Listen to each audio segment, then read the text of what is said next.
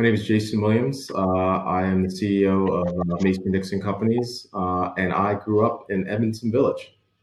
My great grandfather, James B. Carpenter, uh, became the bell ringer back in the 1960s. Uh, he was selected by the uh, individuals that were managing the market, and he took it with great pride. I mean, it was a very visible position, it was an important position, it, it created energy. So he actually got himself a top hat, uh, he got himself a, um, a really, really nice tuxedo, and he did that for many, many years, uh, so much so that uh, on his 80th birthday, um, the shop owners, which were mostly white shop owners in the 70s, early 70s, shut down the market and uh, brought him a birthday cake and sung him happy birthday in the market.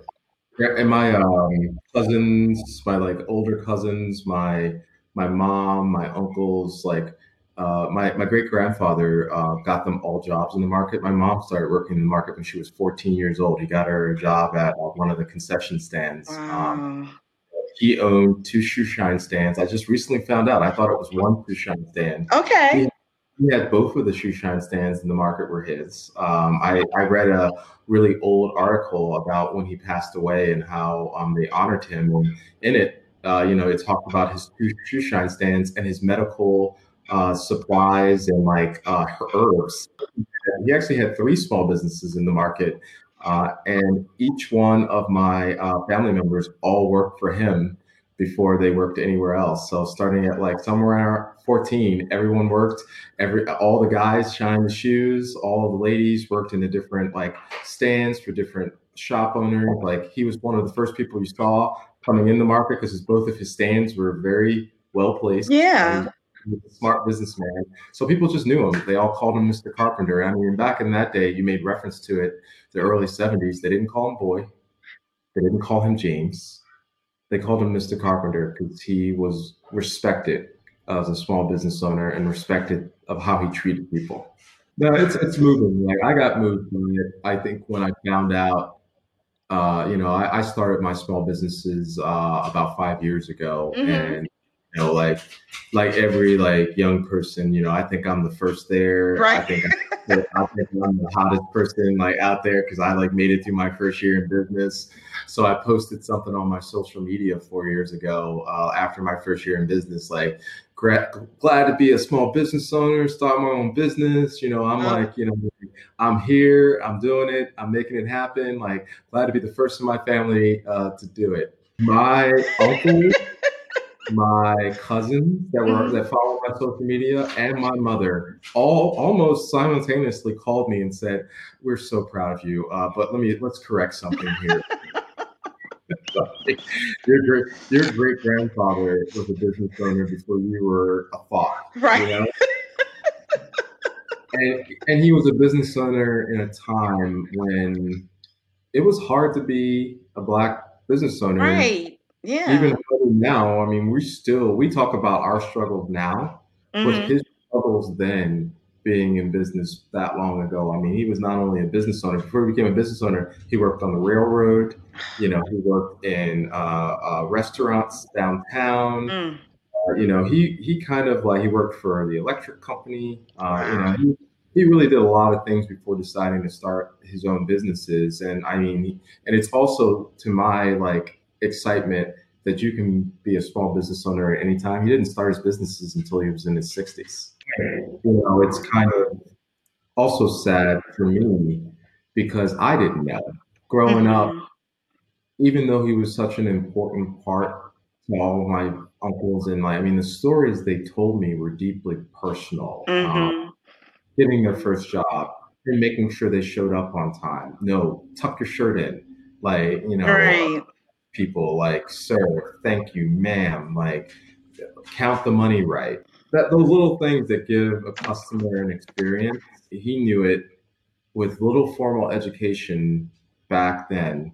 And uh, you know, like I mean, when I really think about my great grandfather, uh, my great great grandparents were former slaves. You know, he was the son of former Virginia slaves before at a young age he moved and the family moved to Baltimore City and made this our home. Um, so I mean the the history and the you know willingness to fight through adversity that he went through. My great grandmother owned uh, a restaurant with my great grandfather on um, uh, uh, in, on Pennsylvania Avenue. It was called All People's Market.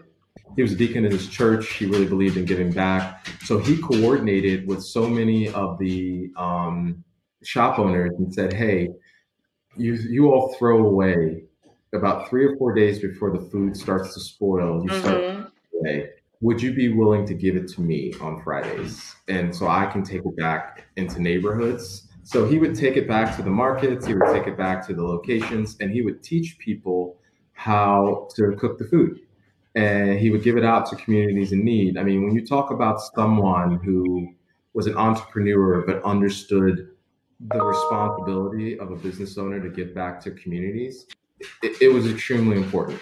You know, like he he was an incredible guy, and I and I and I, keep learning new things about him. We start finding more articles about him about when he wow. passed away, how the um the city the city honored him. Uh, the mayor was at his funeral. The city council was at his funeral. They actually shut down um, Lexington and uh, God, there was another street that passed the market as his um, funeral, uh, as his uh, um, funeral procession passed the market.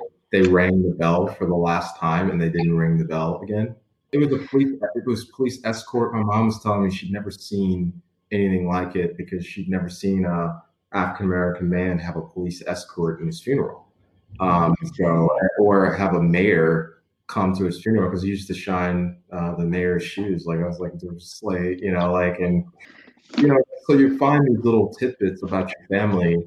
And, you know, as, you know, to be honest, as African Americans, we gotta, we have to be better about tracking our mm-hmm. family because I would have never known the impact this man had on people's lives if I didn't get told the stories and go research. Right. And then I started yeah. researching and finding more stuff about like what he had done that advanced um, African Americans and small business in Lexington Market. So it's been, it's been great learning about just the history, the history of the market, and you know, just to know that I have such close personal ties to the market because I'm not sure if you're aware, but it was announced last week um, that a development team that I'm a part of uh, is going to be redeveloping the Superblock, which is also uh, a historic area and very important to the African American community in downtown and the shopping districts and Howard Street and that whole. Okay, area. yeah. That's that's where my family went shopping. That's where my mom had her first job at. Uh, one of the uh, department stores on, right. you know, like her second job after my when she got a bit older. So you know, it, these all things are things connected. You know, yeah. Rich history in its downtown neighborhoods. My dad used to take me to Lexington Market to get peanuts because they were the best peanuts before we went to Memorial Stadium for a game, you know, like on a Friday night, you know. Them while they're hot. That was the best part. It was every time.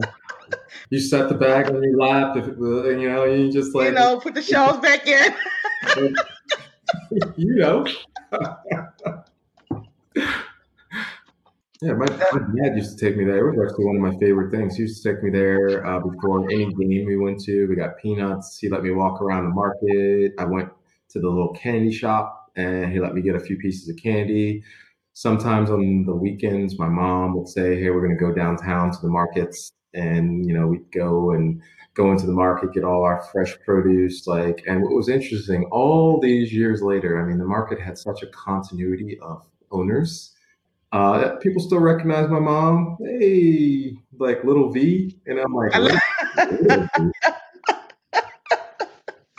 I love it. Mom, are I used to work with this person thirty something years ago. So you know, how, how do you how do you we like as we look forward bring that kind of relationship back where you know it's people that have invested and been a part of the market for so long and you know as the market's being rebuilt how do you how do you keep those type of relationships so you know i hope we all can be a little bit more like james carpenter so